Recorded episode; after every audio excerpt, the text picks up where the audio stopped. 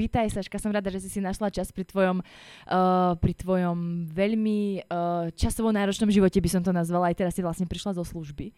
Áno, áno, ale ja si musím tieto aktivity plánovať po službách, lebo obyčajné dni pracujem normálne do pol štvrtej, takže nie je na to čas. A keď som po službe, tak som taká spomalená, ale mám voľno. A vlastne ty máš, uh, ty funguješ ako? Že máš každý deň normálne pracuješ a medzi to máš služby, čiže napríklad, že pracuješ do štvrtej a potom tam ostávaš až do rána? Áno, to je tak, že mm, ja som si dala teda záväzok novoročný, mám ich viac, ale jeden je, že budem mať len 4-5 e, služieb mesačne, lebo som ťahala minulý rok, takže 8-9 a to už bolo neúnosné. Tak každý druhý deň? Každý tretí? No, tak, akože bolo to určite viac ako raz do týždňa, čo je taký ideál na mňa. Takže som si dala záväzok, že 4-5 a že vlastne nebudem už ich mať toľko. Mm-hmm. A že sa budem venovať veciam, ktoré Uh, blogu. Som, no, blogu a tak. Ale tak akože mňa strašne baví aj tá pôrodnica, čiže to je veľmi ťažké, lebo akože dá sa samozrejme však aj cez deň sa rodí a tak, ale v tých službách je najviac zážitkov vždy. Mm-hmm. Mne vlastne hovorila um, Kristýna Tormová, ktorá tu bola pred pár dňami, že, lebo ona je teda matka dvojčiek a hovorila, že si nedokáže predstaviť, ako nejaká mama, ktorá má dvojčky, dokáže ich vychovávať bez partnera, že sama. A ty si to zvládla a navyše ešte k tomu si aj doktorka s touto prácou. Ako sa to dá? Máš nejaký uh, recept napríklad, nejaký na uh, úspech? No hlavne to sa nedá zo všeobecňovať, lebo ja naozaj nie som sama. Ja mám veľmi široký support systém, ktorý na tom Instagrame nevidno, ale my sme celá rodina, ktorý akože ja pošlem služby a oni si zadelia, rozdelia deti a akože strašne sa im všetci venujú, čiže bez toho to nejde, hej, ale Ďalšia vec je, že na tom treba pracovať samozrejme, že tie vzťahy treba udržiavať, budovať a že musíme spolu dobre vychádzať. Takže akože má to všetko svoju cenu, ale akože nám je naozaj veľmi dobre takto. Čiže ti pomáha akože celá rodina, hej? Že mhm. napríklad vieš, že teraz máš a všetci fungujú, všetko funguje. Áno, napríklad moja mamina nosí baby, keď ja som v službe na gymnastiku, robí s nimi úlohy, robím desiatu, Zegra si ich bere na víkendy, na prespávačky a tak. Aký bol tvoj uh, plán na život predtým, než prišli ti deti do života? Aký si mala plán, že keď si bola taká napríklad, alebo ani nie, že keď predtým, než prišli deti, ale keď si bola menšia, alebo tak, ty si vždy chcela byť doktorka? Áno, ja som vždy chcela byť doktorka, chcela som ísť do Afriky, zachraňovať svet a vždy som chcela byť v nemocnici, učiť, operovať a, a proste všetko toto a nikdy tam tie deti nejako neboli. Aha, čiže všetko to, čo máš, uh, teda bez tých detí, bol tvoj plán, že ty si proste presne takto to všetko chcela. Áno. A mm, čo bolo vlastne na, tej, na tom štúdiu najťažšie?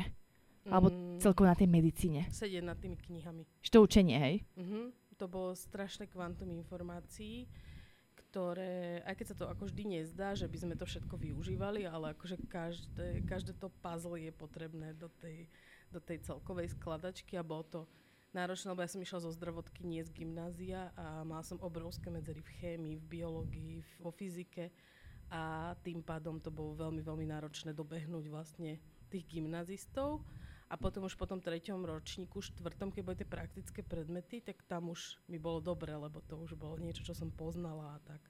Čiže vlastne to, to štúdium, lebo práve veľa ľudí sa napríklad aj na tej vysokej škole učí veci, ktoré nikdy nevyužije. Vieš, že napríklad, že máte niektoré predmety a že tie obrovské knihy sa tí medici učia, že ty reálne napríklad sa neviem, dajme tomu anatómiu, že sú tri alebo štyri knihy alebo koľko je, že všetko z toho si reálne už vy, alebo využívaš, že naozaj sú to všetko také informácie, že uh, ich v tom už v tom uh, živote doktorky, lekárky využívaš?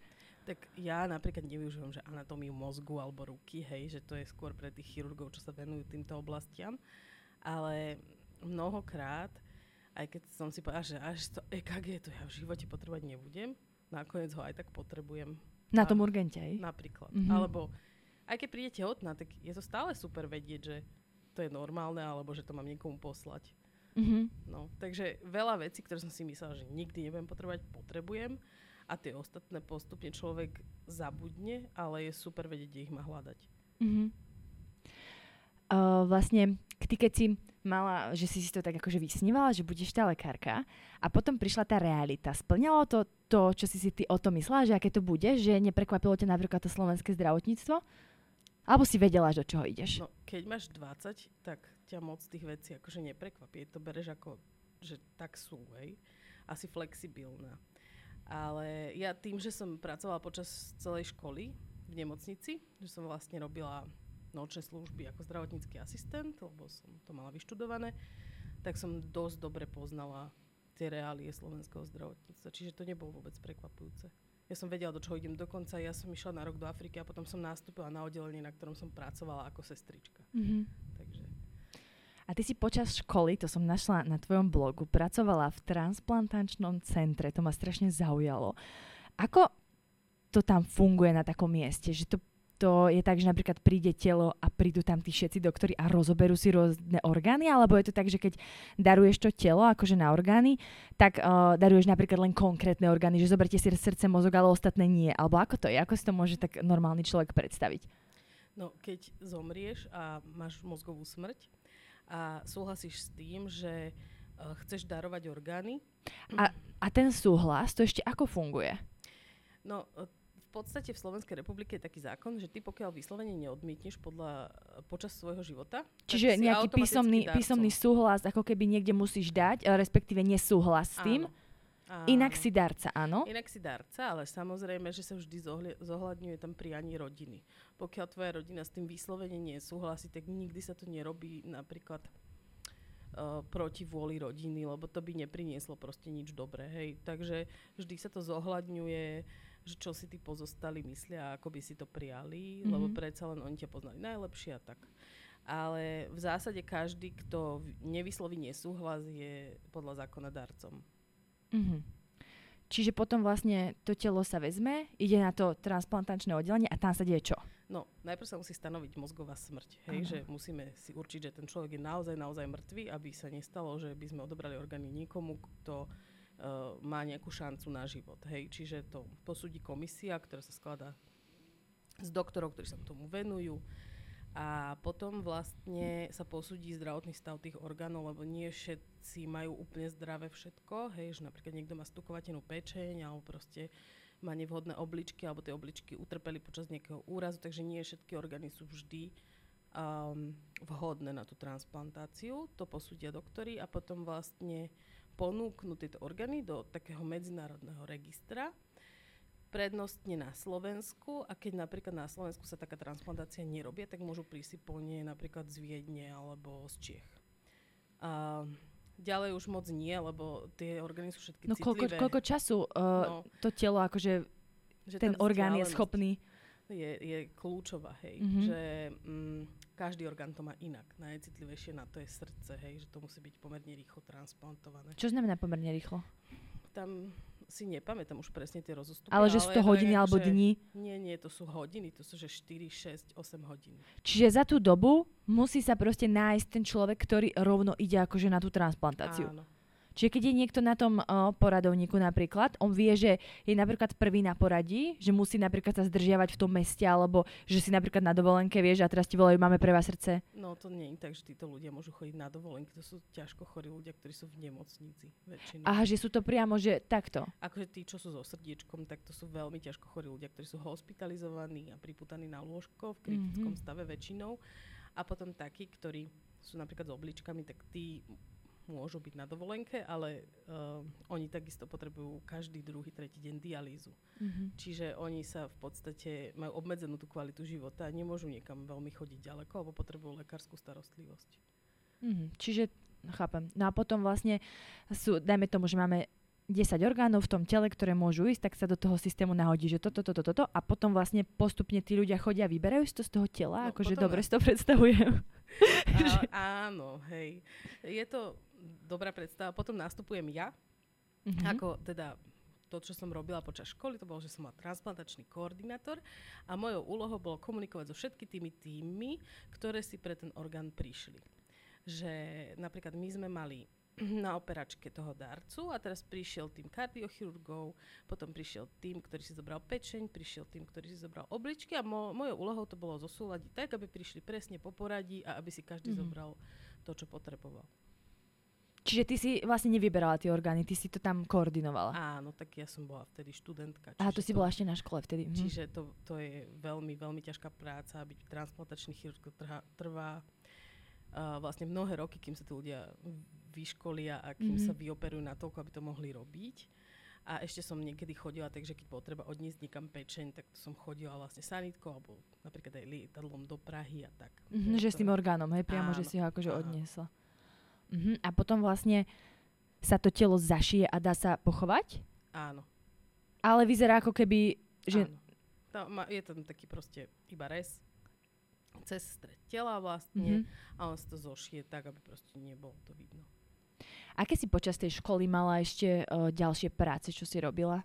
Tak robila som že zdravotníckého asistenta, to je, mm-hmm. taký, to je taká podsestrička ešte. A chodila som potom do Afriky. Áno, do Afriky. Hej, to som ešte počas školy, že som vždycky si urobila skúšky. To nejakú. bol ten tvoj sen? Áno. Ja vlastne oni hľadali najprv zdravotnú sestru, ktorá by robila program pre podvyživené deti a vlastne som na to mala vzdelanie a strašne som to chcela, tak som si vtedy, to bolo najhoršie životné rozhodnutie si posunúť patológiu a patofyziológiu, najťažšie skúšky na škole na september a išla som na 3 mesiace do Etiópie. Mm-hmm. Čiže ty si si vlastne posunula skúšky, aby si ich urobila skôr, aby si mohla odísť, hej? Mm, nie, nie, aby som ich urobila neskôr. Aha, neskôr. A to bolo zlé, lebo som ich mala urobiť predtým. Aha. Lebo v Etiópii, keď si 3 mesiace, tak sa neučíš. Uh, aká bola tvoja predstava toho, keď si tam šla, že to bude vyzerať? Bolo to také, ako si si predstavovala?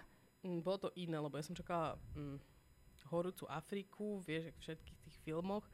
A vlastne to bolo nejakých 2000 metrov nad morom no. a bolo tam úplná kosa. Ja som si nezobrala žiadny sveter, ani spacák, ani nič. Potom mi tam uh, mama posielala balík. Ktorý, S oblečením? Ktorý šiel mesiac. Takže uh, bolo to iné, ale bolo to zároveň presne to, čo som vždy chcela. Takže som tam bola veľmi šťastná. Ja som bývala u sestier matky Terezy v kláštore a robila som uh, program pre podvyživené deti. Okrem toho oni tam mali takú malú ambulanciu, kde chodili maminy s deťmi, ktoré boli choré. Nemohli si nejako dovodiť lieky, takže sme tam robili nejakú základnú diagnostiku, um, CRP test a sme ich popočúvali a tak, keď bolo treba antibiotika, dali sme antibiotika, sirupy na kašal a tak. A zároveň tam majú veľa takých chorôb, že z vody alebo, alebo um, hnáčky alebo parazity a tak, takže to sme tiež liečili. A zároveň to bol taký stacionár, že tam boli ľudia, ktoré mal, ktorí mali HIV a ktorí vlastne nemohli inde fungovať, lebo potrebovali každý deň to jedlo a tie lieky. Čiže ty si vlastne každý deň uh, prišla tam a si ako keby liečila tých ľudí, že to bola tvoja práca. Áno. A bolo niečo, čo ťa tam akože fakt šokovalo počas tej práce, alebo v tej Afrike, alebo celkovo, že si zobral akože aj pozitívne, aj negatívne? Tak v Etiópii nie, tam som bola krátko. A potom... Tri mesiace bolo, krát... dva si bola, nie? Či tri? Tri, no. Ale to bolo pomerne krátka doba. Mm-hmm. To je jeden z takých krátších projektov. Väčšinou sa chodí na tri mesiace až pol roka. Niekedy aj na dlhšie. A potom ten Sudán bol taký, že to je veľmi náročná krajina na nejaké mm, pochopenie tej kultúry, aj mm, na život. Hej, že tam som jedla naozaj, že pol roka rýžu s fazulou, nič iné. A niekedy, keď zabili kozu, tak kozie meso, ale a v podstate som tam dala kúpiť len taká nejaká hnusná kola v plastových flaškách a nejaké suché keksiky na miestnom trhu a, a rašidy. A to bolo všetko. Aká tam je realita? Ako vyzerá život tých ľudí tam napríklad v tom Sudáne? Čo oni robia? No, oni sú väčšinou pastíri kráľ, lebo to boli dinkovia, ktorí sú podobní ako Masajovia, že oni sa venujú tomu pastierstvu a stále obchodujú s kravami a, a stále hľadajú vodu. Čiže oni sú aj takíto skočovní. A v Južnom Sudane je napríklad strašne teplo, tam sa aj nič neurodí. Tam majú dosť problém aj s vodou, aj s úrodou proste. Lebo Etiópia je úrodná krajina na väčšine miest, hej, že tam mali kukuricu, mali rajčiny, proste čo si si zasadila, to ti tam trikrát do roka vykvitlo v podstate a vyrástlo.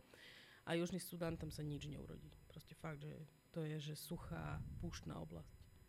Mm-hmm, čiže tí ľudia tam jedia čo, len tú, tú rýžu?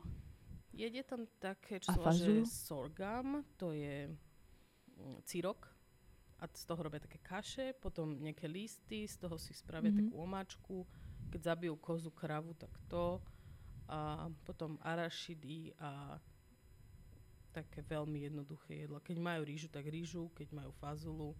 V podstate všetko trvanlivé, hej, že čo prežije tú teplotu, že to môžeš predávať tam na trhu v 40 stupňoch, že, že vajcia tam nekúpiš, ale kúpiš tam hrách, fazulu, šoš, Mhm. šošovicu. A tam uh, si mala akú prácu? Tam si tiež robila uh, v tomto programe pre podvyživené deti, alebo tam si už mala inú prácu? Mm, tam som už bola v nemocnici. To bola taká polná nemocnica, ktorá mala operačku, mala pôrodnicu a mala oddelenie pre deti a pre dospelých. A program pre podvyživené deti bol len malou časťou a tam som vlastne sa naučila starať o tehotné. Tam sa robila tehotenské poradne, mm, kiretáže, rodila som a tak. A ty si tam bola jediná doktorka? Mm, Prvýkrát som išla s takým starším kolegom, ktorý ma teda všetko naučil. A Prvýkrát, keď si bola v tom programe Sudane. pre podvyživené deti. Mm, V Sudane. v. Sudane. Aha, tam si Mhm. bola viackrát. Hej. Mhm. Hej, lebo ten Sudan je náročný v tom, že tam ti nikto neporadí, tam si naozaj odkazaná sama na seba, čiže tam treba akože skúsených doktorov, to nie je, že by tam A ty si bola poslať. počas školy ešte, nie? Áno, akože s tým, že oni vedeli, že to chcem robiť aj po škole, takže túto investíciu do mňa uznali za vhodnú Mhm. toho, že ma tam pošlu s niekým skúseným, lebo vedeli, že sa tam vrátim. No a keď si sa vrátila, už si tam bola jediná doktorka? Hej, to bolo ťažké. A nebala si sa? Bála som Ty sa si nemala veľa skúseností zo školy, nie? Však tam nemáte až toľko praxe, alebo máte? Nie, no tak ja som sa akože veľa naučila na tej chirurgii, kde som aj pracovala, čiže Mhm. mm-hmm. akože nejaké také základné veci, že amputovať nohu, alebo to som vedela. A, a ostatné proste sa musíš naučiť za pochodu. A tam si aj rodila, hej, prvýkrát.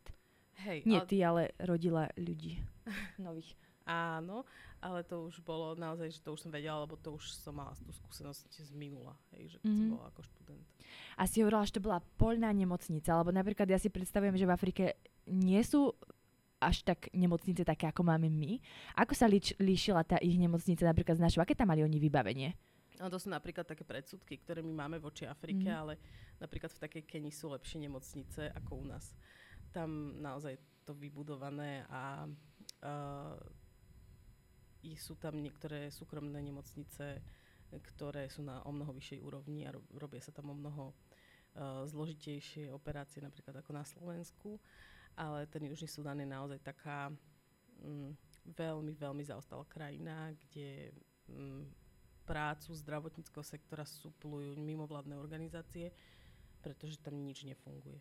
Tam nemajú ani asfaltové cesty, no, nejakých 20 kilometrov okolo hlavného mesta. Čiže tam je aj veľmi ťažko sa niekam dostať, hej, že to bola nemocnica, ktorá bola, že asi 150 kilometrov od najbližšieho mesta, ale chodili sme tam dva dní, alebo proste mm, helikopterou.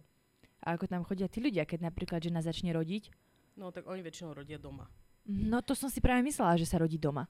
akože málo, tá nemocnica mala dobré meno, takže tam chodili ro- rodiť, ale väčšinou prišli, až keď bol prúser. Že tie dúly, ktoré tam oni majú, oni už vedia, že to nepôjde, alebo ich nechajú deň rodiť doma a potom už prídu, lebo vedia, že je to zlé.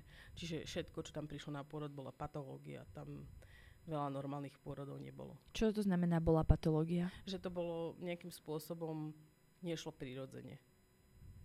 Uh-huh. Uh, ty si pamätáš na svoju prvú operáciu, ktorú si urobila? Bolo to práve tam? Takúže sama operáciu? Hej, to bolo asi tam. No, to bolo ako, určite to bolo, že, že črevo, to bolo, to bolo slepé črevo, ktoré, ale prišlo už v takom štádiu, že to bolo naozaj, že mm, pol hrubého čreva bolo naozaj veľmi takého odhnitého, takže prvú operáciu som, tam robila na črevách. Uh-huh. A dobre to dopadlo?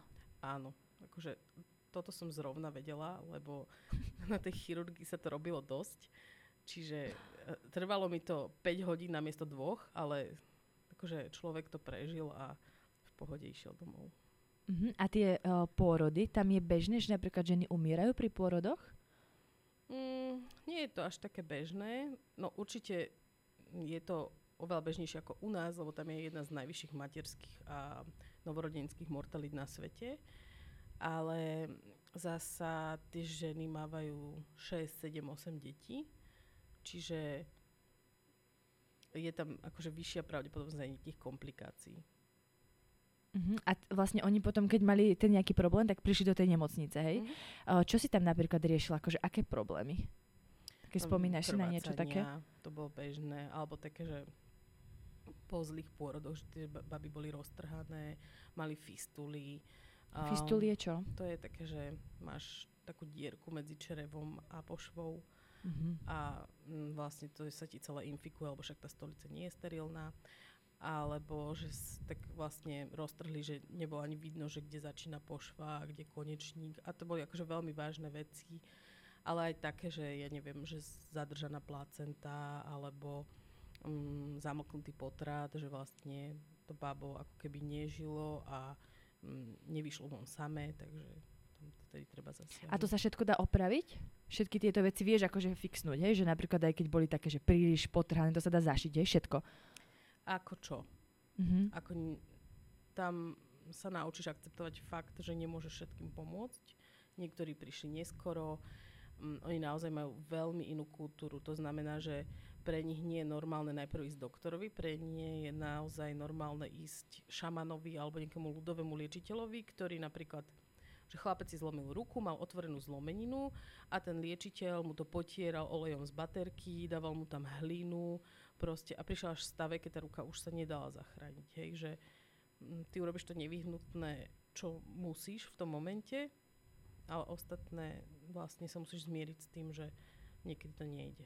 Čiže robila si také, že amputácie napríklad, že Áno. bežne, hej? Áno. Alebo bežne, že dialo sa to. Áno, alebo som sa starala o rany napríklad po nejakom postrelení alebo tak. Akože ja som napríklad dva dní do týždňa mala takú prevezovňu a tam som, tam som prevezovala rany. A to sa deje, že sú tam ľudia postrelaní?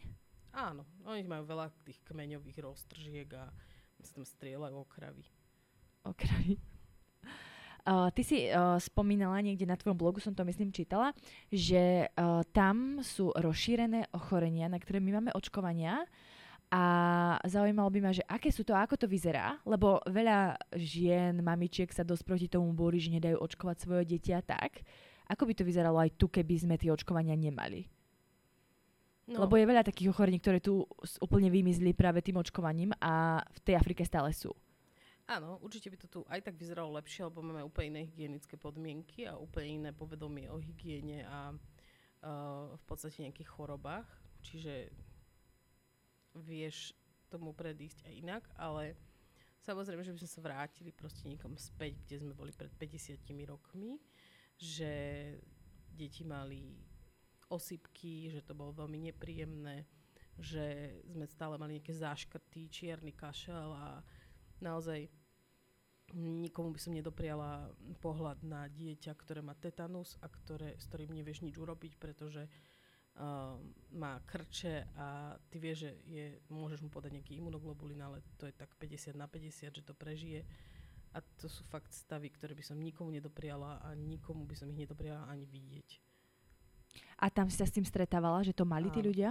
Áno, lebo oni mm, žili v špine, hej, že Mhm. tam aj tí novorodenci, proste keď sa im nesprávne ošetril ten pupočník, dala sa im, oni tam dávali hlinu na všetko, ja neviem prečo, ale tú zeminu a tú hlinu dali proste úplne na všetko, aj na ten pupočník. No a to je proste úplne vstupná brána pre všetky baktérie. Takže, Aha, čiže vlastne uh, no. takto, že odstrihnú a na to dajú hlinu. no, A dúfajú, že sa to teda zahojí. Áno. Takže vlastne tam novorodenský tetanus je ešte stále rozšírený vďaka tomuto. A to je uh, smrteľné, že to dieťa umrie? Alebo Áno. dá sa s tým prežiť? Ako dá sa s tým prežiť, ale mm, určite s trvalými následkami a mm, je oveľa lepšie nemať ho. Mhm. Mám tu poznačené taký jeden bod, že postavenie žien v Afrike, slávnosť výberu neviest, 50 kráv, informovaný súhlas na operáciu od manžela. To som si poznačila z tvojho blogu. Mhm. To postavenie žien v Afrike, o tom uh, povedz niečo viacej. Ako to tam funguje? No tak to zasa je veľmi mm, rozličné.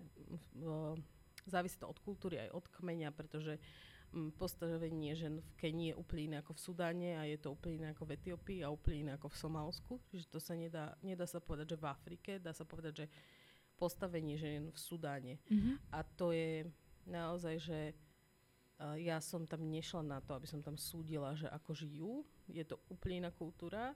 Um, tie ženy sú ako keby nesvojprávne. oni nemajú veľmi rozhodovací proces ani o sebe, ani o svojom tele, ale zároveň mm, to je nejaký trade, mm, že je o ne vždy postarané, hej, že ten, ten muž má zároveň povinnosť sa o nich postarať. Mhm, čiže žena nemôže síce o sebe rozhodovať, ale vie, že o ňu bude postarané, Áno. takže... Mhm, a tam vlastne to funguje tak, že ten muž má napríklad viacej žien a o všetky sa musí postarať rovnako? Áno. Lebo ja som uh, bola v Palestíne a tam presne som bývala u rodiny, ktorá uh, takto žila, že bol vlastne uh, muž a mal dve ženy. A oni nám presne hovorili, že oni to majú tak, že keď uh, má dve tie ženy, tak každá napríklad má svoje vlastné poschodie, že v tom dome, že rovnaké, aby to mala, jedno bolo také spoločné, potom, že tie deti vychovávajú ako keby spoločne, že oni boli obidve oplodené v rovnakom čase dvakrát, čiže mali štyri deti. A tie deti boli, že prvé dve boli v rovnakom čase a druhé dve napríklad o dva roky, že mali a ja som sa ich na to pýtala, že ako tie deti berú a oni mi povedali, že ako keby boli všetky ich, že teda, že že má štyri svoje, aj druhá má štyri svoje. Ako keby, chápeš, že Áno. tak komunitne. Áno, ten komunitný spôsob života je tam veľmi silný. To znamená, že tam neexistujú siroty, lebo oni nemajú zase žiadny sociálny systém, hej. Čiže tam, keď matka zomrie po porode, tak sa postará tá druhá žena, alebo babka, alebo proste hoci kto, hej, že tam neexistujú v podstate, že síroty, ktoré, o ktoré by sa nikto nepostaral.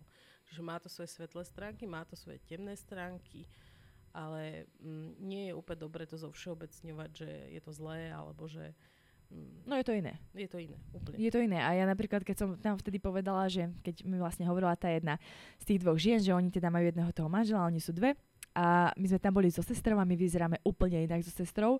Ona je proste malá blondinka a ona sa pýta, že ako my môžeme byť sestry, keď sa vôbec nepodobáme. A my, že my máme rozdielných otcov. A ona úplne, že, oh, že čo, ako môžeme mať rozdielných otcov, že jedna žena, dvaja muži, takže pre nich to bolo úplne, že to, čo pre nás tu je, že štandardná vec, že každá druhá rodina rozvedená, tak pre nich to bolo tiež, že, že nechápali, že také niečo akože niekde existuje.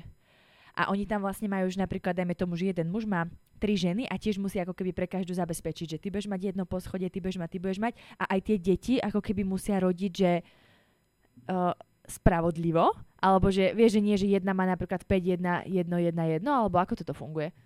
Mm, to je také prísnejšie v tom súdane je vlastne, že tá žena by mala otehotnieť do nejakého roka, dvoch od svadby, inak ju môže vrátiť ako neplodnú, lebo tam vlastne tie deti sú základom.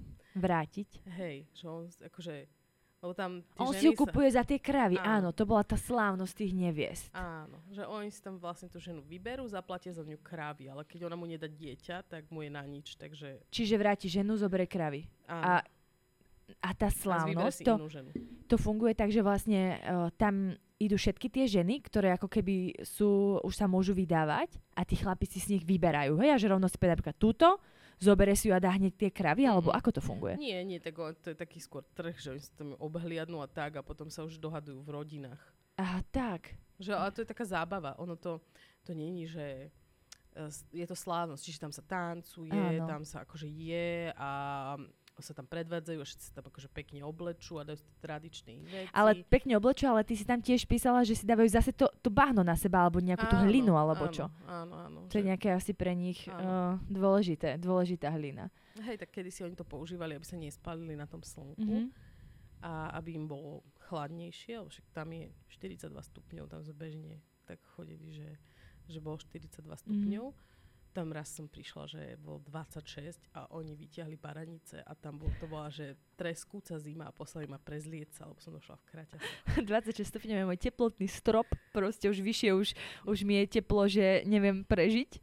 Takže 26 je o nich, že zima. To je treskúca zima, tam sa ohrievali pri ohníku a, a proste všetci tam boli normálne zababušení a tam si teplé arašidy pražili a ja som došla v kraťasov v tielku a proste každý ma pre, poslali, že chod sa obliec, prechladneš. No. A vlastne ešte ma zaujíma k tomu, akože vyberú tých žien, že Uh, že vlastne oni si ako keby vyberú tie ženy, zaplatia za ne tými uh, kravami. A keby ich napríklad nemali tie kravy, tak oni vlastne musia alebo ako to funguje, že oni ako vedia získať, lebo ty si tam písala, že 50 kráv je taká suma a to je, že strašne veľa. Kde oni akože tie krávy majú a ako ich vedia získať? Ale 50 kráv není taká suma, ktorú zaplatíš za obyčajnú ženu, hej, že to zaplatíš za beložku. Ale Aha, vieš, že... Že za teba by dali 50, hej? Napríklad. Aha. Ale jednak tými kravami disponuje rodina, lebo oni ich všetci pasú a proste oni ich Mhm. aj rozmnožujú, čiže buď si na ne nejako zarobíš, že si ich kúpiš, alebo proste um, musíš, akože nesmieš sa ty oženiť, pokiaľ na to nemáš.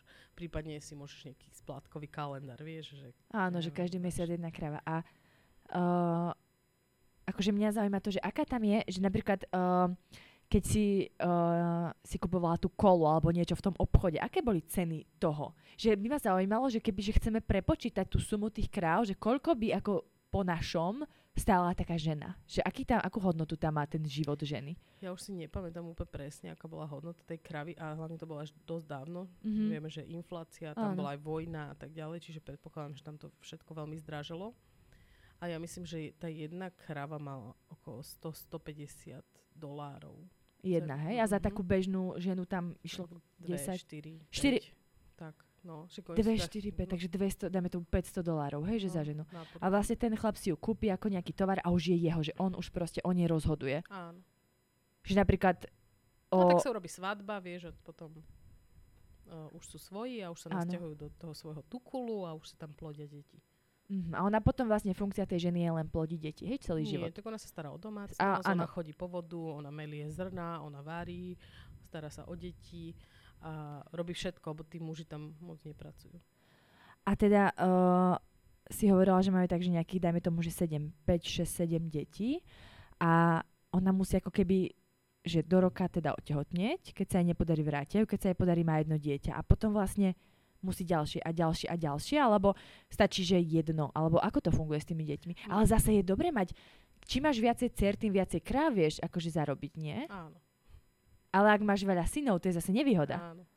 Lebo ty, aha, oni sa všetci vždy pýtajú na pohlavie. Že či musia zarobiť tie kravy. aha že, že on hneď prvá vec ich zaujíma pohľavy, aby vedeli, že... Akože prvá vec. No, hej, všetci tam chodili na ultrazvuk, lebo to bol jediný ultrazvuk široko ďaleko. Áno. Tak všetci je to dievčatko alebo chlapček a tak.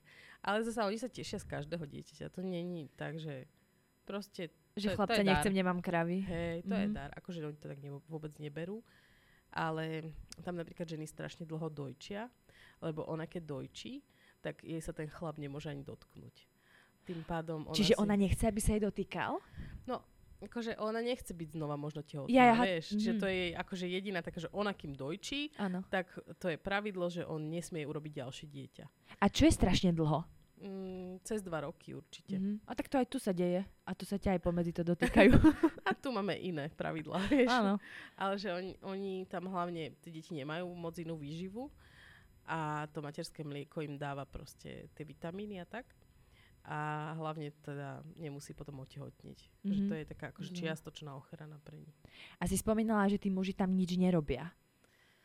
Neviem úplne, či nič nerobia, tak oni obchodujú s tými kravami, oni sa mm-hmm. o tie Mhm. krávy starajú a tak, ale akože vždycky ich tak bolo vidno Že pre, len pred domčekmi posedávať a hrať karty. No. Aha.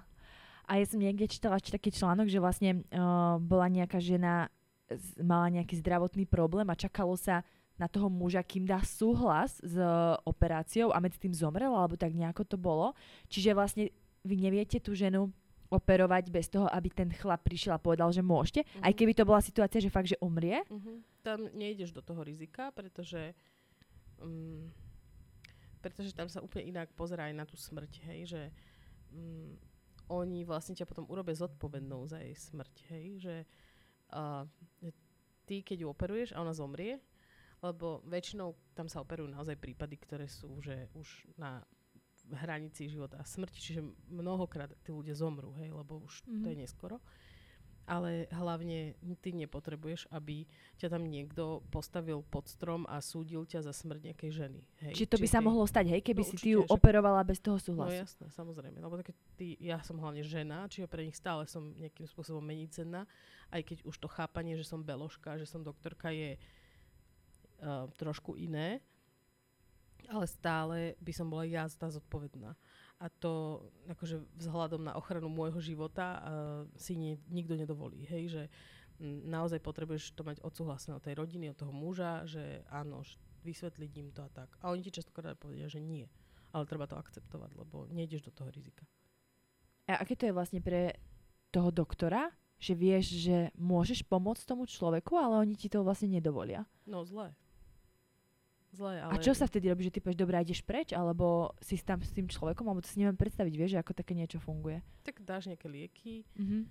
ale častokrát tam boli situácie, kedy sme nevedeli pomôcť. Vieš, že keď ti tam privezú, že 20 postrelených ľudí z nejakej prestrelky, tak nie každého ty vieš zachrániť. To áno, tomu rozumiem, že, že nie vždy sa dá. Len keď sa dá a zrazu ten muž povie, že nie, tak, Tak tak, sa nedá. Aha, takže sa to berie, že sa to proste nedá, hej? No áno. Lebo keď si dáš, že na mm, tú misku váh, že tvoj život a život, No to áno, to tak... vieš, že jasné. je to veľmi ťažké, veľmi ťažko sa s tým žije. Mm, Naozaj ja, keď som mm, chodila zo Sudánu, tak som si väčšinou vybrala nejaký týždeň, dva voľna a ostala som v Kenii niekde na pobreží sama a vlastne som to mala potrebu nejako všetko spracovať, lebo som mala, som mávala aj nočné mory, aj také, že zlé sny a tak. Aj som moc sa nechcela vtedy baviť s ľuďmi, takže um, ťažko sa s tým žije, ale proste vždy, keď žiješ tak, ako najlepšie vieš a robíš svoju robotu najlepšie, ako vieš, tak potom môžeš ísť kľudne spať. Mhm. A keď si bola vlastne v tom Sudáne, tam si ako uh, ty bývala? Kde? Nebala si sa? Že napríklad ťa niekde, ja neviem, niekto vezme a vymení za tie kravy alebo tak? Mm, nie, lebo ja som bývala v areáli nemocnice, Mhm. sme tam mali akože stav tam mal svoje domčeky, každý mal svoj domček a nikdy som tam nemala mm, pocit ohrozenia a oni si to nedovolia, pretože nerokovali s tým mužom. Hej? Aha, tak. Čiže oni ma Čiže nemajú vlastne- komu vymeniť. Čiže hej? vlastne keď uh, žena je sama, napríklad v tom Sudáne, tak je, je v bezpečí, lebo nemá toho muža, s ktorými by, by Tak oni... oni skúšajú všeličo, Mhm. mm-hmm. akože keď tam nemáš otca, tak oni akože sa skúšali, že či náhodou ten doktor, čo tam je so mnou, není za mňa zodpovedný, že, alebo či ne, či hej. brata, alebo či, vie, vieš, tak akože skúšajú, že zistiť, že, že čo, ale mm, treba im povedať, že ja som im napríklad stále hovorila, že ale že ty by si naozaj chcel ženu, že, ktorá ti neuvarí, že ja nevarím, vieš, ani proste neperiem. Ja ani pre tú vodu nepôjdem. Vieš, a to už si oni potom rozmyslia, že Že toto na čo je taká baba, vieš, ktorá ti neuvarí. Čiže ty si sa priamo akože s nimi rozprávala, hej, s tými ľuďmi. Oni vedia po anglicky? Alebo ako ste Veľká komunikovali? väčšina, mm, tých napríklad e, v tej nemocnici, oni vedia po anglicky a, a keď tí obyčajní nevedeli, tak tie sestričky mi to prekladali. Mhm. No. A ty si sa tam, uh, že našla si tam napríklad nejakých, že kamarátov alebo niekým, uh, niekoho, s kým si sa bavila a povedala si mu, že ako napríklad my žijeme, že aká je naša kultúra? Tak tam bolo veľa v tej nemocnici, napríklad Ugandianov, Kenianov, aj ten riaditeľ, ktorý tam bol v tom čase, to bol taký mladý chalan, on bol Sudančan, ale akože jeho poslali študovať proste preč a vrátil sa tam proste do nemocnice a on bol v mojom veku, čiže jasné, my sme tam spolu normálne vychádzali, spolu sme večerali, spolu sme, ja neviem, chodili niekedy, že kupovať nejaké veci do vzdialenejšieho mesta, takže jasné, mám na nich všetkých super spomienky. Ja som sa tam aj, keď som sa už trošku naučila, tak akože dinka, tak potom som To je sa, ich jazyk? uh tak potom som sa aj s tými kuchárkami celkom rozprávala. Ja som ich napríklad naučila pizzu robiť, Oh. vieš, že aby sme mali niečo jesť. Aha, čiže vlastne oni, uh, tam normálne ste mali niekoho, kto vám tam varil, hej? Že Áno. nebolo to, že jedlo je na tebe, že sama si musíš zabezpečiť. No nie, lebo ja som pracovala 10 hodín denne, Mhm. takže som sa iba išla nájsť a hlavne som tam bola stále ako keby v službe, lebo tam nebol iný doktor. Čiže každú noc, keď bola nejaká že, že emergency, tak mi proste prišli kolpať na vrátka, že stávaj, stávaj, poď do nemocnice. Ja som si zobrala čelovku a pekne som popreskakovala tie žaby, čo tam boli a proste išla som do nemocnice. A tam uh, emergency je také ako tu, alebo naozaj emergency? No tam, akože, samozrejme, tam boli aj také baby, čo dostali menzes a bolelo ich brucho. To som nenávidela najviac na svete. A prišli normálne, že v noci, hej? áno, Že... áno, že krvácam a bolí ma brucho. A ja, že dobre, však máš menštruáciu, tak si daj ich bač. a, A tam majú uh, prístup k takýmto liekom? hej, to si oni vedia na trhu kúpiť. Aha, že normálne na trhu. Čo sa Mhm. tam dá na trhu ešte kúpiť? Všetko. Antibiotika, aké chceš. Áno, normálne na trhu, na hej. trhu, normálne v takých drevených takých chatkách kúpiš všetky lieky. Na HIV, na, na tuberkulózu, aké chceš. Mhm. Takže nie je to také, že by tam nemali prístup k tomu. A to kupujú normálne za peniaze, alebo tiež za Za kravy? peniaze. Za peniaze. Mhm. Máš uh, nejakú takú spomienku, ktorá ti tak ostala v pamäti z týchto tvojich, uh, niečo také silné, z tých pobytov v Afrike?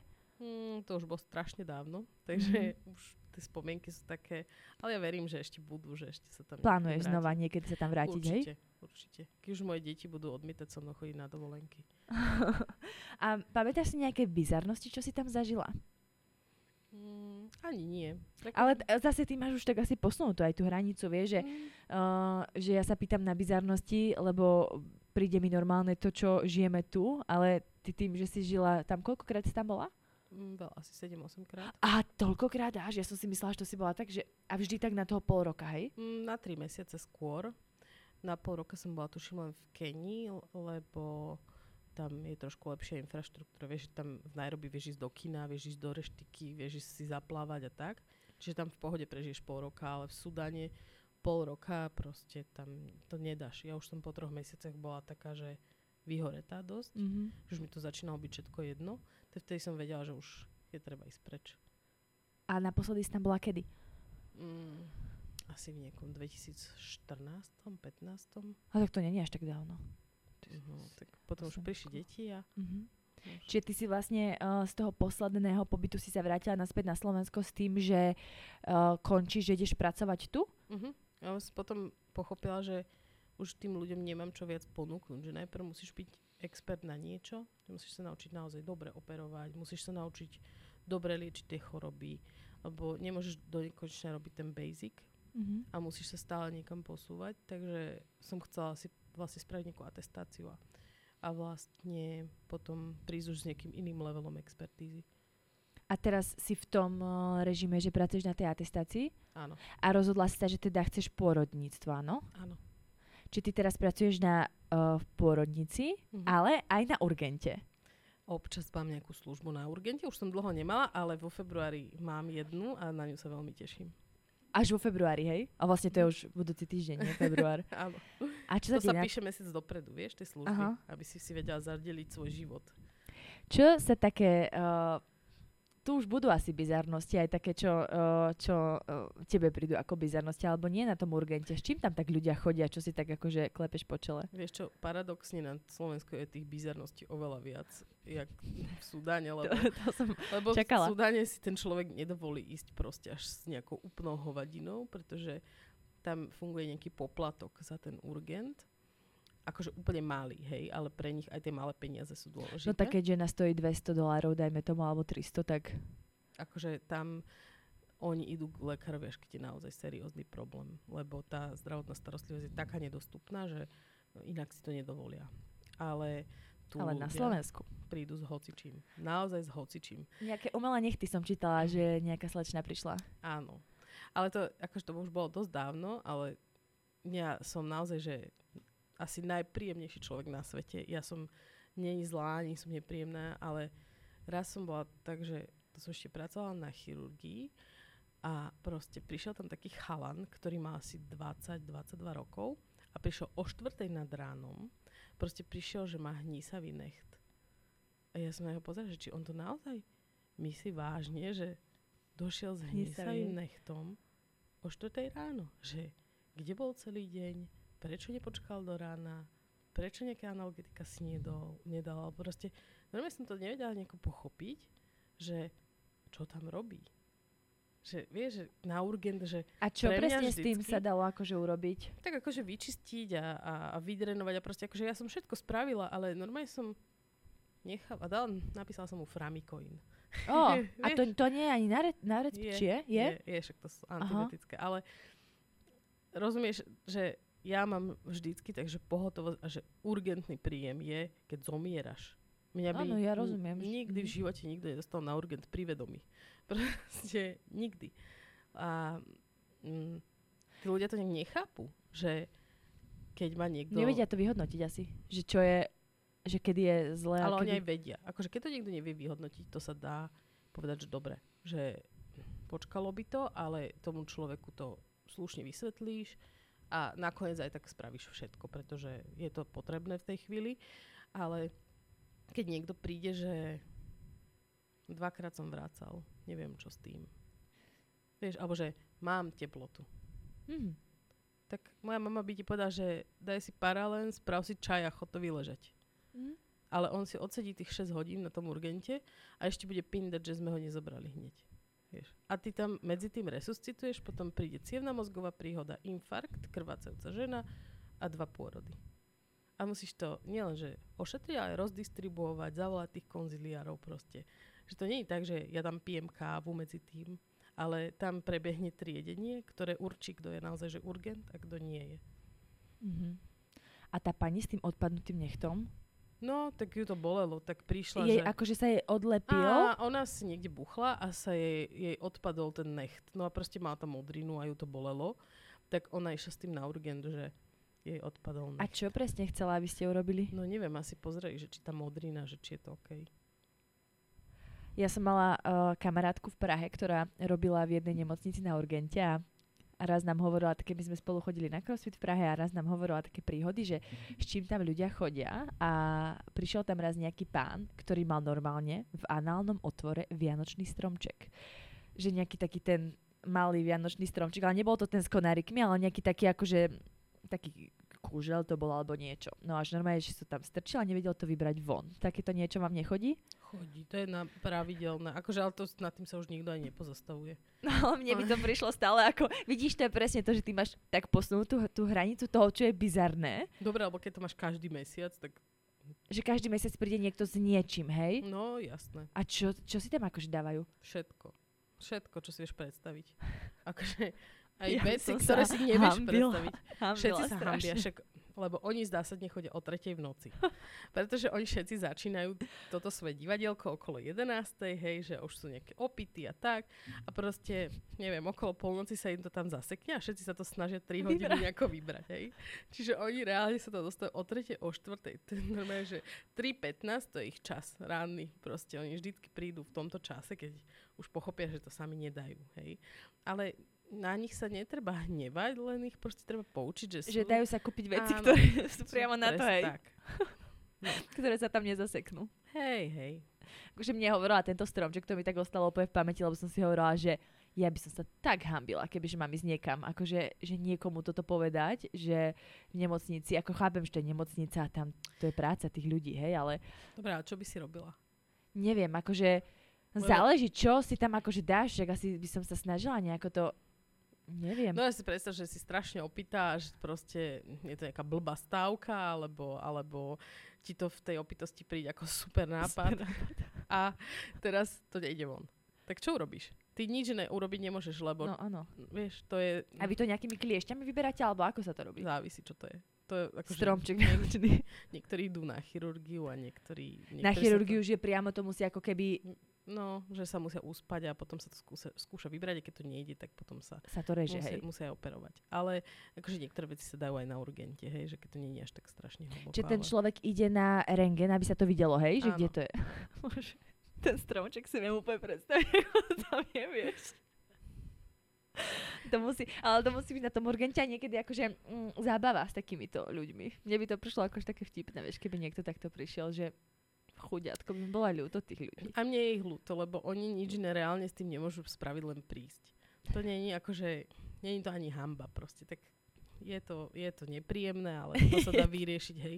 Oveľa hroznejšie, keď príde niekto agresívny, kto tam začne trieskať sestričke do skla a dožadovať sa proste pozornosti, lebo on je niekto a, a jeho To problém deje, je najdôležitejší. A ľudia sú hrozne agresívni aj aj vlastne asi od covidu proste sa to tak že zhoršuje Mhm. stále a to mám oveľa menej rada, lebo Mhm. to je nepríjemné pre všetkých a um, často sú to naozaj ľudia, ktorí tú pomoc nepotrebujú.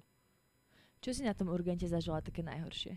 Na slovenskom, v slovenskom urgente, na slovenskom urgente, tak máš nejakú takú, uh, taký zážitok, že to bolo fakt akože, Tak mnoho ľudí sa napríklad aj nepodarí, vieš, zresuscitovať alebo Mhm. tak, že že stane sa, hej, že niekto umrie. určite.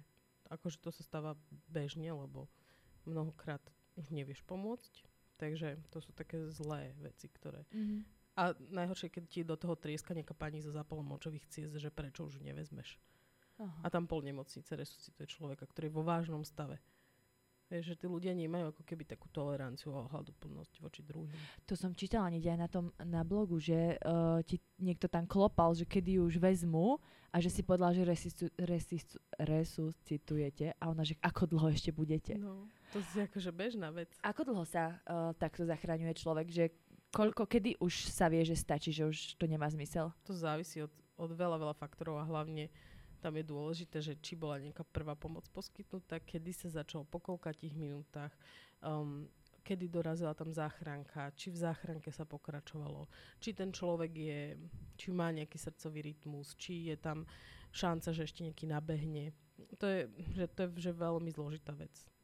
To sa nedá povedať, že Mm-hmm, lebo ja viackrát, keď som o, o takomto niečom aj počula, alebo tak, tak uh, som si tak stále hovorila, že prečo ešte nepokračovali ďalej, že krátko ho akože oživovali.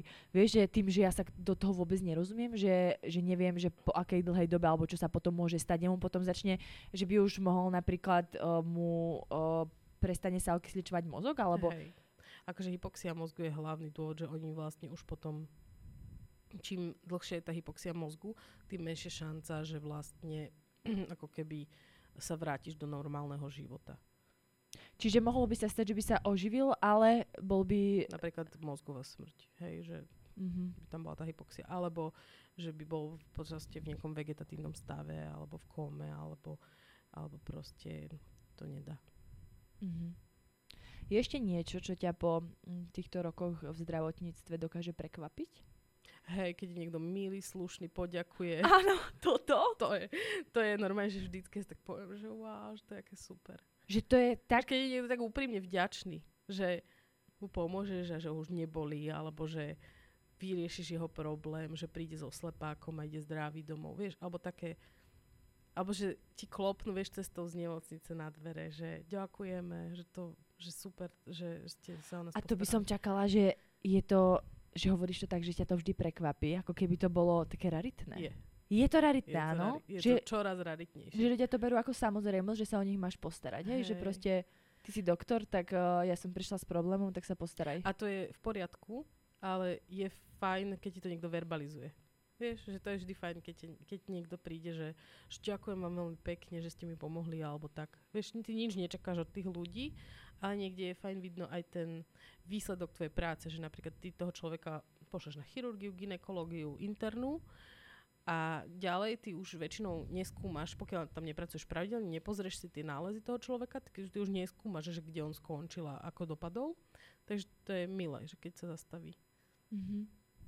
Hm, to by som práve čakala, že, že ľudia budú ako keby radi, že vieš, že taký že keď ťa niekto vylieči, lebo ja napríklad som ten typ, ktorý do nemocnice nepôjde ani keby čo bolo a keď ma aj naposledy chceli hospitalizovať, lebo som mala hemoglobin nejako, že 72 alebo koľko, tak som musela podpísať normálne reverse, že ja idem preč, že ja nebudem v nemocnici. To je pre mňa. Ja som išla darovať krv totiž. A si hovorím, že wow, to je super, že som stále chcela a zobrali mi krv takú tú že aké máš hodnoty a si ma tam zavreli do miestnosti, to bolo v Ružinove a hovoria mi, že musím ísť na hospitalizáciu. A ja, že na akú hospitalizáciu, však som prišla darovať krv. A oni, že strašné zlé výsledky a tak. A potom ma normálne poslali, na, aby som išla akože na, z tej druhej strany, čo tam je, ten, to je urgentný príjem, ale tam akože že tam mám ísť, že mám sa tam ísť nahlásiť, ja som tam prišla a oni, že no na hospitalizáciu, tak som normálne odišla.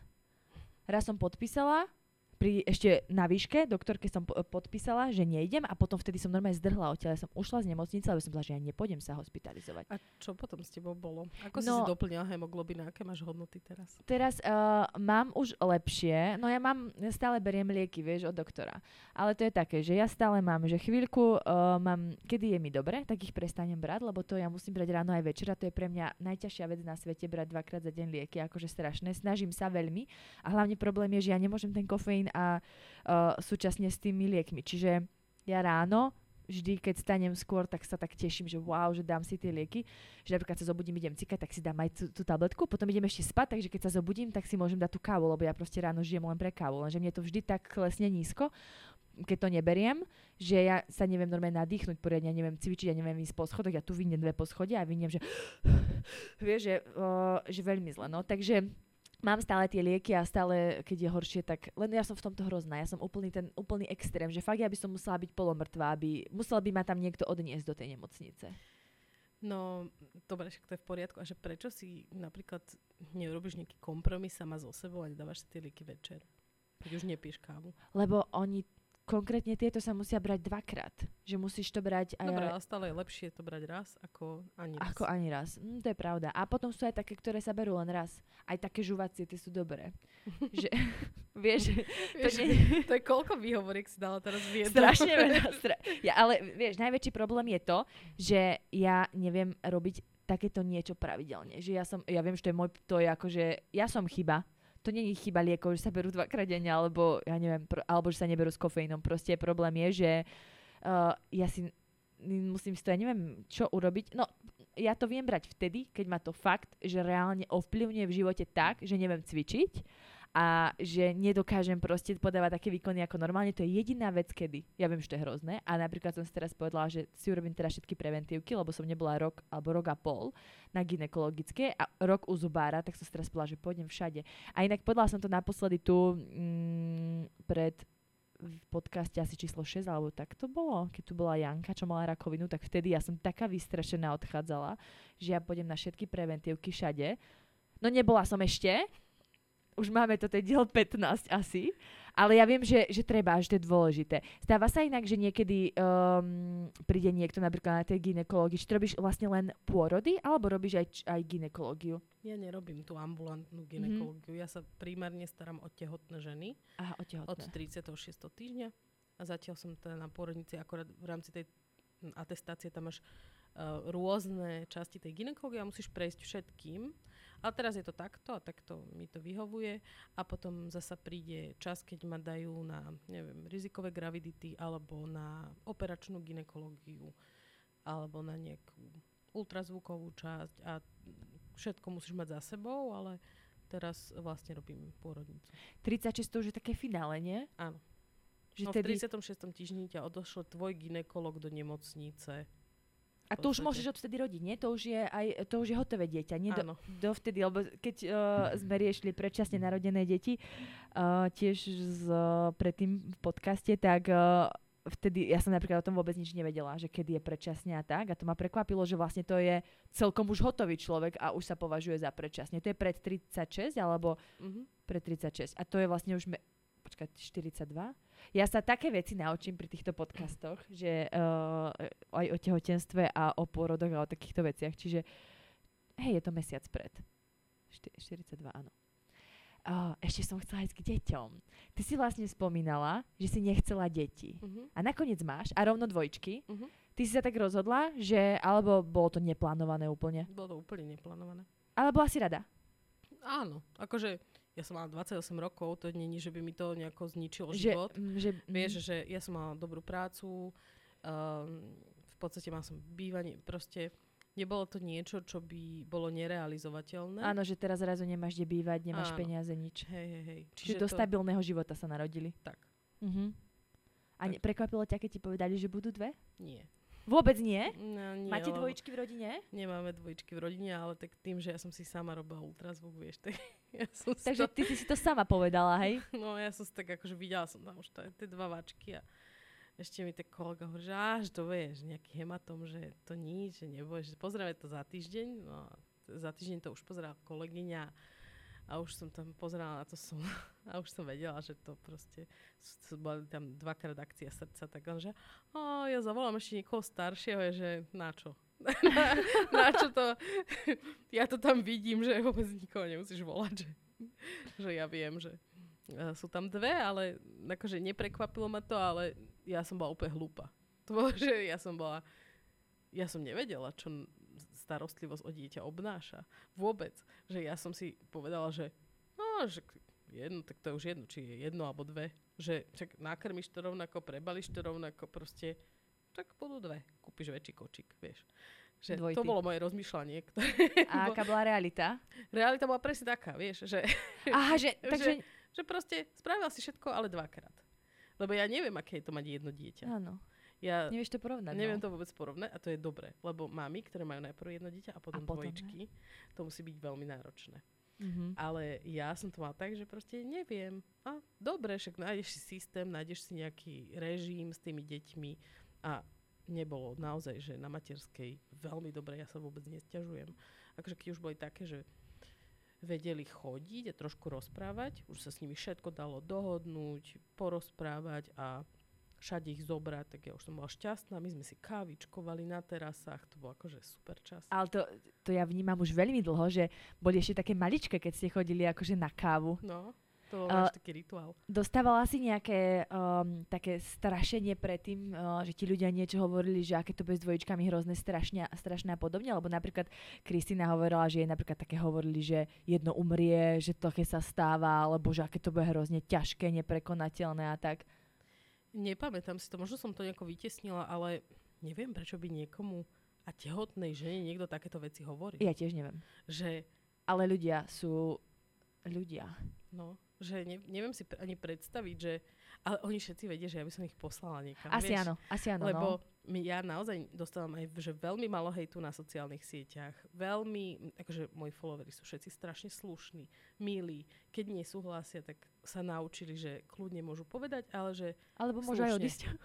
A, hej, a keď niekto má, chce si vylieť srdiečko, tak vie, že to u mňa nefunguje.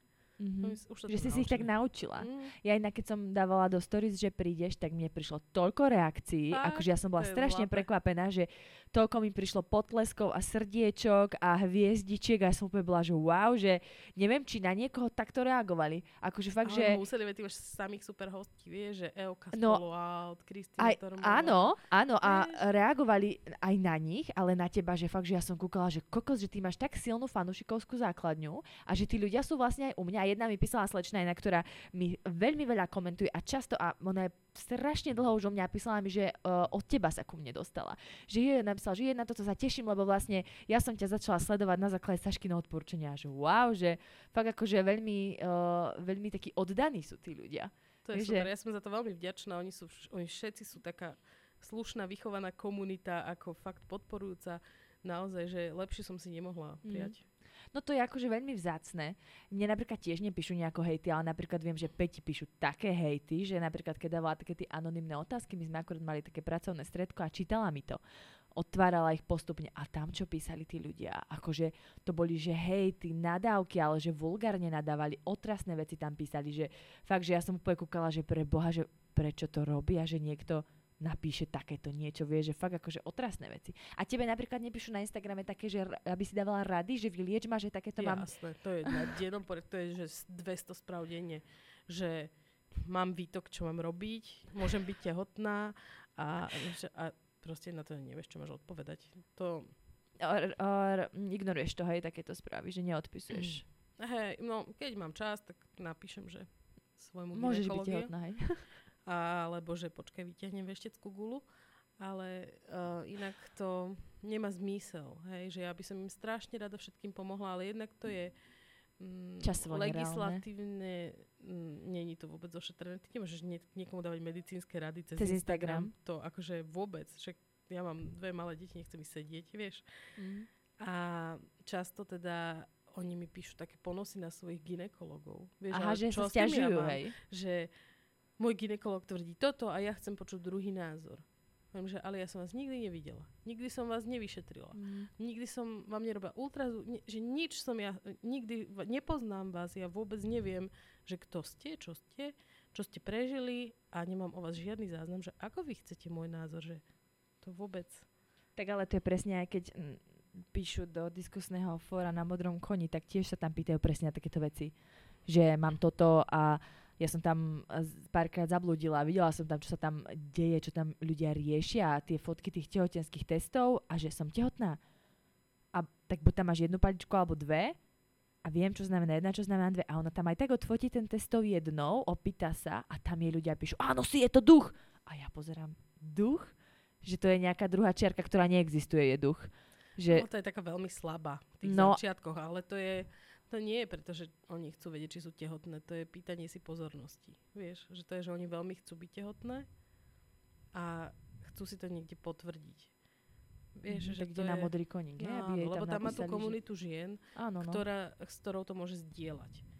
A tá potreba zdieľania je niekedy u týchto bab silná, napríklad aj u tých, ktorým sa nedarí, alebo ktoré to majú veľmi vytúžené. Takže ja to nejako nehejtujem, mm. ale určite sa do toho nebudem zapájať. A mnohé fóra sú napríklad super. Ja som koľkokrát rád, našla množstvo rád, ktorými som sa... Len ty ich musíš vedieť filtrovať. To, No. je, to je ten problém. Že, Kritické myslenie, ale to na všetko potrebuješ. že musíš si vedieť vybrať. Ale také praktické veci, ako že ja som teraz prerábala kúpeľňu a teraz mi tam jedna baba mi napísala, že sem určite choď, že on ti všetko poradia, vysvetla všetko. Naozaj som tam si hovorím, že však to mám pri dome, To bolo Tak. potom, ako si dávala tie zlé skúsenosti, nie? Áno, a išla som tam a všetko bolo super, že oni mi normálne ma zobral, vybral mi sifón, všetko. A ja že chvála Bohu, že toto som ja presne potrebovala, vieš. Čiže a pritom ja som si nikde nepýtala radu, ako mám prerábať kúpeľňu. Ja som mala na to firmu, uh, mala som zabezpečené, proste ja som potrebovala čisto len vybrať záchod a umývadlo. To bola moja jediná úloha a obkladačky, hej. No tak obkladačky to není ľahké vybrať. To tam To je- už budú proste. To, ale to je úplne najľahšia vec na svete. Však ja som išla, išla som Bauhaus, e, nejaký ešte tieto veci a nehovorím, hm, sivé, mohli by byť. Vieš, že... Že to- takto, takto si no. sa rozla. Ja by som napríklad mala s týmto hrozný problém vybrať, Nie. lebo viem, že to tam bude dlho a musí sa ti to páčiť, takže Ja som vedela, že musia byť bledé, ale nie úplne biele a že to tam, že proste nesmú mať žiadny vzor mhm. a decit proste. A už si vyberieš, či chceš do krémova alebo do siva. To je najmenší problém. Aj áno. tak mi dali zle. A to ti dali v tom zlom obchode, hej, zle. No, to mi dali mi zlé, lebo ja som chcela tie krémové, dali mi tie sivé Aha. a mali to asi proste. A nakoniec to vyzerá aj tak dobre. Čiže ty si si nechala aj tak tie Áno, zlé. Ja som si ich nechala, lebo som si povedala, že čo budem už A vymýšľať. táto r- rada ti prišla na Instagram, alebo si ju našla na tom modrom koníku? Uh, na Instagrame. Čiže ty si iba napísala, že zlá skúsenosť a niekto poslal radu. Že vlastne Hej. nevyžiadanú, ale nakoniec dobre padla. Hej, ale to je, že ja niečo napíšem a teraz ti príde 500 rád, ako by si to mala spraviť. Áno.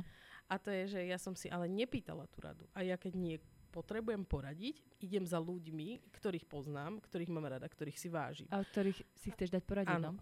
Alebo keď si uh, pýtam radu na Instagrame, tak sa prosím vás, neviete mi poradiť, že kde je toto, toto, toto. Hej, že, ale teraz hovorím, že písala som prečo, že idem asi vymieňať práčku proste. A teraz, že A už musíš si takú Mm. a hen takú a takú. Ale ja som sa nepýtala proste, však tí ľudia nevedia, že aký mám na to budget, aké mám parametre, akú mám šírku kúpelky. Vieš, že ale idú ti povedať, že pre Ale teba všetko, je no. táto Mm. úplne najlepšia, lebo to je najlepšia pračka na svete. A väčšinou- áno, väčšinou teba to je, áno, že- Väčšinou to je, že uh, jeden napíše toto a druhý napíše úplný najväčší opak, že a ja to zažívam, že so všetkým stále, napríklad teraz kupovali sme si lezečky, topánočky na lezenie a to bolo presne, že oni sa majú kúpať proste menšie a máš mať v tom natlačenú tú nohu a tak. A mne prišlo, že polovica, vec, polovica správ, že v žiadnom prípade si nekupuj menšie, to budeš trpieť. A druhá polovica, v žiadnom prípade si nekupuj väčšie alebo tvoju veľkosť, to je hrozné, to sa ti roztiahne. A zrazu, a, a, tam už, a tam taká značka, taká, a taká veľkosť, a taká, takto si to zmer, takto to urob. A to všetko, že každé inak, vieš. A ja to vždy tak čítam, akože občas ako odpíšem, väčšinou keď napíšem, že ďakujem, nech nie som úplne že ani nereagujem, ale to je, že pri všetkom, nech čokoľvek uh, riešim, kupujem, kde idem a furt tie rady chodia a, a veľakrát ani to nie sú, že rady, veľakrát to je, že ja niečo napíšem, ja neviem, že kúpila som si toto alebo toto som robila a príde mi správa od nejakej mamičky, väčšinou sú to mamičky inak, oni, a, ale Majú recept fakt na akože život. majú na všetko, no a pr- napíše mi, že a ja mám toto, toto, toto, ale napíše niečo, že úplne iné a ja na to pozerám, že že prečo mi to napísala, vieš? Alebo že ja dám fotku psa na Instagram a mne začnú tí ľudia poslať fotku ich psov. Vieš? A ja že OK. A potom do toho, alebo ešte čo je vyšší level, je, že príde tá fotka a taká tá miznúca, vieš, že musíš na ňu kliknúť. A pod tým hlasovka od cudzieho človeka. Ja pozerám, že fú, vieš, no, že... lebo vieš, no oni majú pocit, že ťa poznajú. No. A oni majú pocit, že si ich kamoška. Pretože ty, A ty často vysvetľuješ, že nie si. A ty, vieš, ale ty tam dávaš svoj život, ja tam dávam Mhm. svoj život. Oni majú pocit, že my sa poznáme, Poznajú, že, že no. oni všetko vedia, že poznajú moje deti, že poznajú proste všetko. A niekedy sa ma pýtajú také veci, ktoré ja by som sa napríklad ani kamošiek neopýtala. Mm, že, že osobné, hej? No, že napríklad, kam chodia tvoje deti do školy, lebo ja by som tam chcela dať dieťa. No prepač, ale ja nebudem cudzej žene rozprávať na Instagrame, kam moje deti chodia do školy, že to, E, keby a som chce to dať tam, chcela kde si sa ty rozhodla, hej? Že tam, kde si sa ty rozhodla, že budú chcieť dať a aj ona. Áno, a hlavne, že ako ty vieš, že tá škola bude dobrá pre tvoje dieťa, za to, že je dobrá pre moje deti? Vieš, že ty, máš predsa úplne iné kritéria, môžeš mať na výber Ale možno školy. má kritérium, že chce tú, čo ty? No, áno, a to je že zlé kritérium na To je výber to školy. zlé kritérium. Vieš, že... No proste, alebo vieš, také veci, ktoré sú strašne osobné a že ty by sa ich ne, neopýtala ani segry možno, vieš. Mhm. A ja im stále vysvetľujem, že áno, že ja nie som ich kamarátka, aj keď sa to zdá, že proste sa poznáme, lebo mnohé sú tam so mnou roky. Mhm. Ja si ich veľmi vážim a strašne mám tie ženy rada, a, ale ja nepotrebujem ich názor na môj život. Že to mňa nikdy ani nezaujímalo, ani ma to nikdy zaujímať nebude, čo si myslí o mne niekto anonymný na internete. Takže tak to je. Ja si pamätám, keď si to raz takto napísala, viem, že nejaká to bolo Q&A alebo niečo také, ti tam nejaké otázky prišli a presne si to tak vysvetlila, že ja nie som vaša kamoška a tak, tak prísne si to napísala. A som si tak hovorila, že wow, že, že takto to dokáže. A ja som raz tiež tak niečo takto prísnejšie vysvetlila. Uh, niečo za spolupráce to bolo ja, alebo niekto mi napísal pod uh, jednu spoluprácu, že či to akože reálne používam a mňa to strašne vytočilo.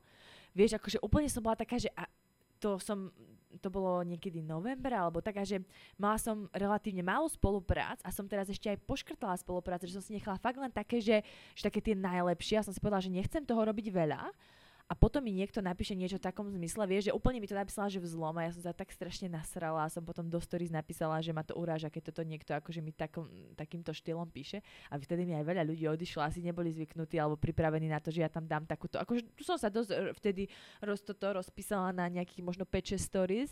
A potom o pár dní som si pozerala ten grafik, vieš, že uh, tých sledovateľov a tam bol taký strašný prepad. A pozerám, čo je toto za, čo sa tam dialo, som si pozerala ten dátum a schválne som si dala do stories, že kedy to bolo a to bolo v ten deň a nejakých 100 alebo koľko ľudí odišlo kvôli tomu, že som vlastne napísala, že sa mi nepáči, keď sa akože starajú do takýchto vecí. Len uh, to je super, lebo takých ľudí tam nechceš mať. No veď áno. Že tá komunita, ona odbúda, pribúda, rastie a to je fajn, lebo ti to formuje takých ľudí, ktorých tam chceš mať a s ktorými to chceš zdieľať. Pokiaľ sa to proste niekomu nepáči, ako ty robíš spolupráce alebo aké máš spolupráce, je to absolútne ich právo a ja som prísna. Ale mne vôbec nemrzí, keď niekto odíde alebo unfollowne proste, lebo ja kopec ľudí som si buď dala, že, že mute, že mm-hmm. nechcem ich unfollownúť, ale že momentálne nie sme na rovnakej vlne, alebo proste som si ich úplne unfollowovala, lebo, lebo nezdielam ich hodnoty, názory, alebo ma to už nebaví. Takže ja úplne uznávam toto právo a ja som akože rada, keď niekto odíde, lebo uh, je to pre ňoho lepšie aj pre mňa lepšie. Keby som mala niekoho iritovať a bol by tam preto, aby mi závidel alebo iritoval, alebo sa pohoršoval, alebo proste mal z toho nejaký zlý pocit, tak prečo by to tam mal byť. A tak niektorí len preto sledujú, vieš? Áno, veľ, akože veľa z nich proste chce drámu a reality mm. show a tak, akože veď ľudia na ten Instagram chodia vypnúť od No reálneho dráma života. a reality show, presne No. to je to, čo ľudia To chcú. chcú, no. Mm. A to proste ja som si povedala, že ja budem mať radšej akože menej followerov, mm, ale takých, ktorých chcem ja, ako keby som mala umelo živiť nejaké drámy, Mhm. vieš. Ty robíš teraz nejaké spolupráce? Robím. Ja robím pravidelne nejaké spolupráce. Ja mám niekoľko klientov dlhoročných, ktorých Mhm. si strašne vážim a s ktorými som rada a vždy som ochotná s nimi spolupracovať. Ale je ich menej. Mhm. Ja mám pocit, že PR agentúry proste nejako, neviem, že či sa zasa robia nejaké tendre a vymieňajú sa tie PR agentúry, alebo či je to, že už ma neoslovili na ďalší rok, alebo tak, ale že je ich oveľa menej, ako ich bývalo. Mhm, No ono sa menia často uh, tí klienti, že sme to aj s babami teraz riešili, že čo mali dlhodobo spolupráce, že Áno. sa pomenili tie agentúry. Ja som tiež mala napríklad veľmi dlho jednu spoluprácu, čo bola akože fakt super a možno 3 roky som mala tú spoluprácu, potom sa zmenila agentúra, zmenili sa tam ľudia a už Mhm. to nebolo také dobré, Uh-huh. že už som aj ja nebola s tým spokojná vôbec, tak nakoniec sme ju ukončili, akože na konci roka, ale často sa menia veľmi, že presne to sme teraz riešili s babami, že nejaké, čo mali spolupráce, že to všetko padlo pod nejakú jednu agentúru a tam sú nejakí neschopní, tak uh, nechcú s tým akože pokračovať a tak. Ja som uh, v posledných Q&A som sa pýtala, uh, no akože mi ľudia poslali otázky a prišla mi jedna otázka, tu som si tu nechala pre teba a niekto sa ma pýtal, že čo hovorím na to, že influencer, ktorý, dajme tomu, lebo je veľa takých, čo to tak ľudia berú, že nič neprináša svetu, že propaguje proste nejaké kolagény a podobné veci, uh, zarába oveľa viacej ako lekár. A ty si vlastne aj lekár a influencer Uh, dokázala by si ako influencer zarobiť viacej ako lekár? Samozrejme. Keď som to robila na plný úvezok, tak mám dvakrát toľko mesačne, ako by som mala v nemocnici. Ale tomuto svetu by to nič nedalo, nikomu by som nepomohla mm, a bolo by to úplne zbytočné a za pár rokov by to nebolo. Čiže ja som nemusela ísť pracovať. Ja som mohla robiť Instagram, mohla som písať blog, blog. Mm. mohla som chodiť po eh, PR eventoch a tlačovkách a mohla som sa živiť takto, ale vybrala som si proste to, čo som vyštudovala, lebo um, sú ľahšie cesty a potom sú tie správne cesty. Vieš. Čiže uh, nie je všetko o peniazoch, niekedy proste musíš robiť to, čo si si na začiatku zaumienila, že budeš robiť, aj keď to má vysokú cenu. Ale a zatiaľ to ide, že sa dá... Musím, dá aj aj, nie? Musím akože sekať strašne ten Instagram a tak, lebo, lebo je to neúnosné, zaberá to veľa času. Mm. Ale takže tak, taký mix to môže byť. Že vďaka tomu, že robím medicínu, tam môžem dávať aj medicínske veci, aj keď veľmi málo, ale niečo sa vždy nájde. A vďaka tomu, že robím nejaký influencing zasa. Ale že má to pridanú hodnotu ten profil, že nie je to len o tých kolagénoch, alebo ja neviem, o nejakých uh, vieš, že dávaš tam to z toho, z toho svojho života, že robíš tú medicínu a sú tie, to sú veci, ktoré ľudí zaujímajú. Že mm. proste vždy, keď dávaš tie Q&A, tak ja akože to ma väčšinou baví u ľudí, ale je veľa takých, že ja keď čítam tie otázky, som že blbosť, blbosť, dávam to preč. Ale u teba vždy všetky čítam, lebo ma to zaujíma, vieš, že, že keď tam dávaš aj tie... Um, keď dáš, že nedávajte medicínske, tak som jo, škoda.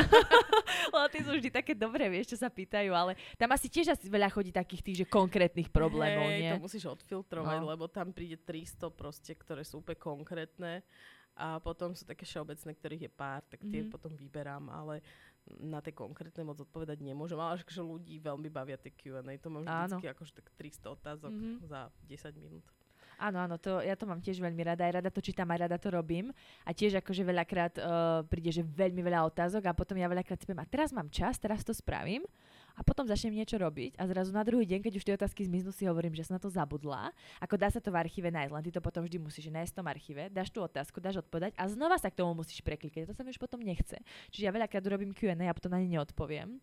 Takže mám veľa takých akož takto nezodpovedaných otázok. Takže už teraz som si povedala, že budem to robiť menej, lebo musím si fakt povedať, že a teraz mám naozaj ten čas, že teraz tu idem sedieť a nejdem nič robiť, aby som akože na tie otázky uh, odpovedala, nebola za debila. A potom vyzerám, že mi žiadna neprišla, vieš?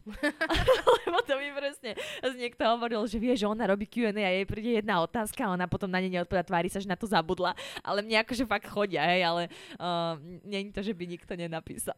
no ja to napríklad robím v službe niekedy že keď mám chvíľu, lenže to je zaručený spôsob, ako si privolať robotu. Ľudí, hej.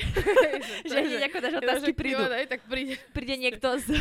Štyri od... pôrody. Á, pôrody. Takže potom, akože... Uh, čiže už sa to snažím sa to nerobiť v službe, alebo tak a potom ale ukrajujem toho času uh, doma, hej, s deťmi. Doma, deti. Akože keď čakám napríklad na Elišku na gymnastike že ona má trojhodinový tréning. Trojhodinový? Áno, Eliška začala robiť gymnastiku. A ona robí gymnastiku a druhá pláva. Áno. Oni sa same takto rozhodli, že chcú robiť Nie, iné kružky? Ja som to rozhodla. Že budú robiť iné, hej? Áno. Aby neboli stále spolu? Mm, nie preto, ale preto, že sú každá úplne iná mm-hmm. a uh, stále ich porovnávajú.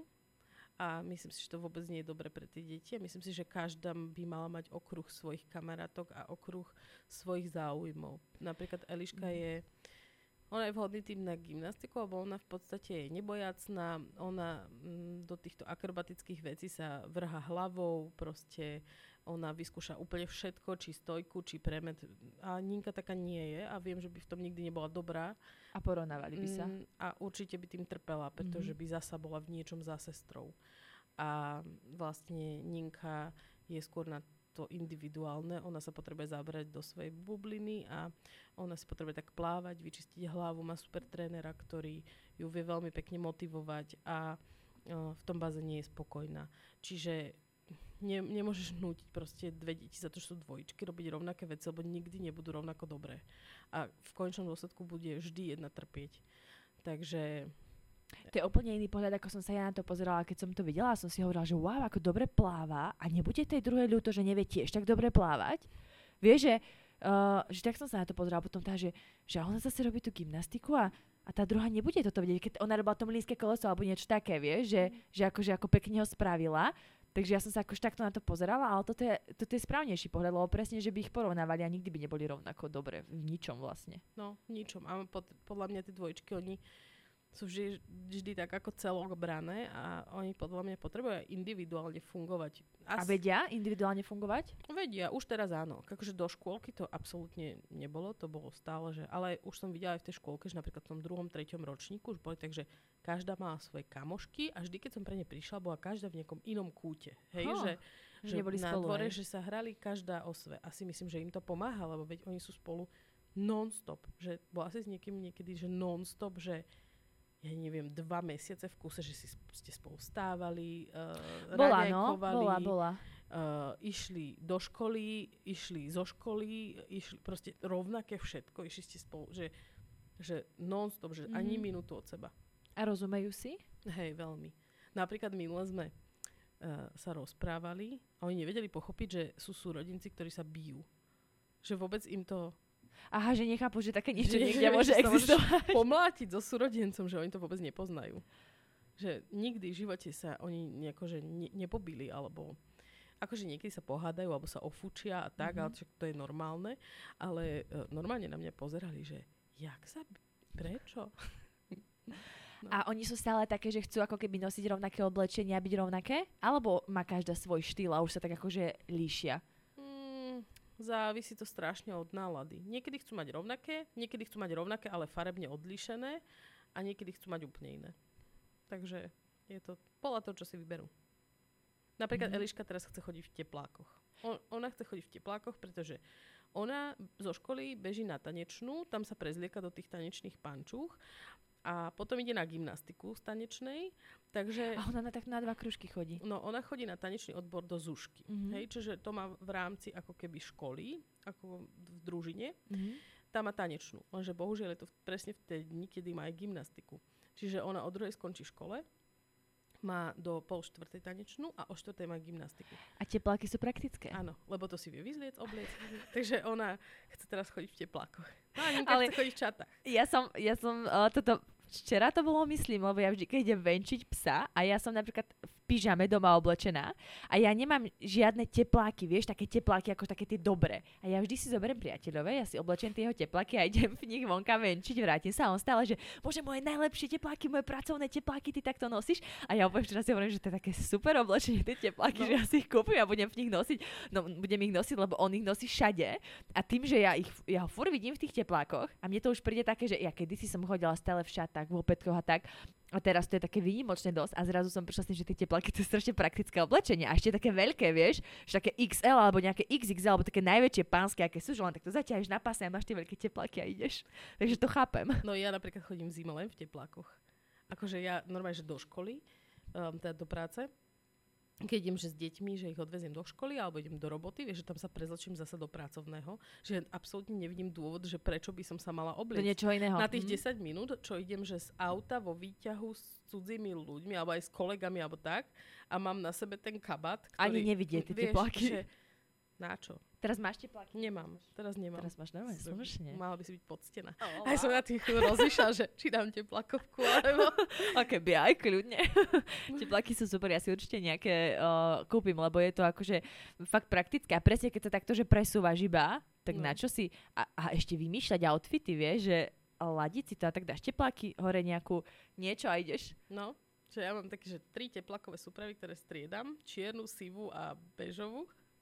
Celé súpravy, hej, že aj... Hej, aj, aj, aj s mikinou, lebo to je proste už no next no, level, vieš, to už nemusíš vôbec... To už nemusíš vôbec rozmýšľať, už si dáš len Nič. ponožky, už len ideš. Presne tak to tak. je to mne teraz vlastne prišla včera akurát ponuka na spoluprácu od takej značky, kde oni majú presne takéto, uh, že majú legíny a také tie sady, vieš, že legíny, z, a legín mám veľa, akože milión a mám aj sady, že legíny, ale to je na cvičenie. A presne, keď mám to pyžamo na sebe, tak musím si ho vyzliesť a dať si tie legíny, ale tepláky to natiahneš a oni presne majú aj tie sady, vieš, teplákové. Ale ja som nikdy napríklad nepochopila, že prečo by niekto v legínach na cvičenie išiel von. Vieš, ale no ale že... akože takto, že venčiť alebo no, tak, venčiť vieš. dobre, ale že to si nedáš predsa. No nie, na normálnej, akože No. keby, že idem, neviem, niekde, ale uh, v leginách na cvičenie napríklad ja už chodím, že keď viem, že idem z domu iba na tréning a odtiaľ poviem domov, ja už, sa, ja Tak, už nejdem v To normálnom normálne, oblečení. to idem aj ja. Ja už idem, a už teraz aj dokonca, že keď sme boli uh, liesť včera na stenu, tak ja normálne doma som sa už obliekala, hovorím si, na čo by som sa tam prezliekala? No. Akože vieš, zbytočná že ideš strata času, domov áno. Ale, ale už sme išli napríklad aj, že do obchodu, do nákupného centra niečo zobrať. A mi to je jedno, ja idem proste v tých leginách, v tom normálne cvičebnom, ešte to magnézium mám na sebe, vieš, na rukách, niekedy ešte pásky mám na rukách, vieš, zalepené, mne to je jedno, ja tak idem do nákupného centra. Niekedy, nikdy by som takto nevošla, čo keď ma niekto niekde uvidí teraz, mi to je jedno, proste idem hociako. A, A to je asi dobré. videl. A m- je no, je to dobré. A, a, a vieš, a také leginy farebné, červené, také. A na to, keď si dám ten rúžový kabát a idem takto. No, Tak aspoň ťa spoznajú všetci. No áno, áno, to presne vtedy chcem. no super, tak uh, myslím, že sme prebrali všetko, čo som chcela prebrať. Ďakujem veľmi pekne, že si prišla. Ďakujem za pozvanie. A nech sa ti darí a nech máš čo najviac času uh, s deťmi a čo najmenej vianočných stromčekov na novom. To je najlepšie prianie, aké som kedy dostala. Ja neviem, či vo svojom, alebo u pacientov. to už zase... Aj, aj.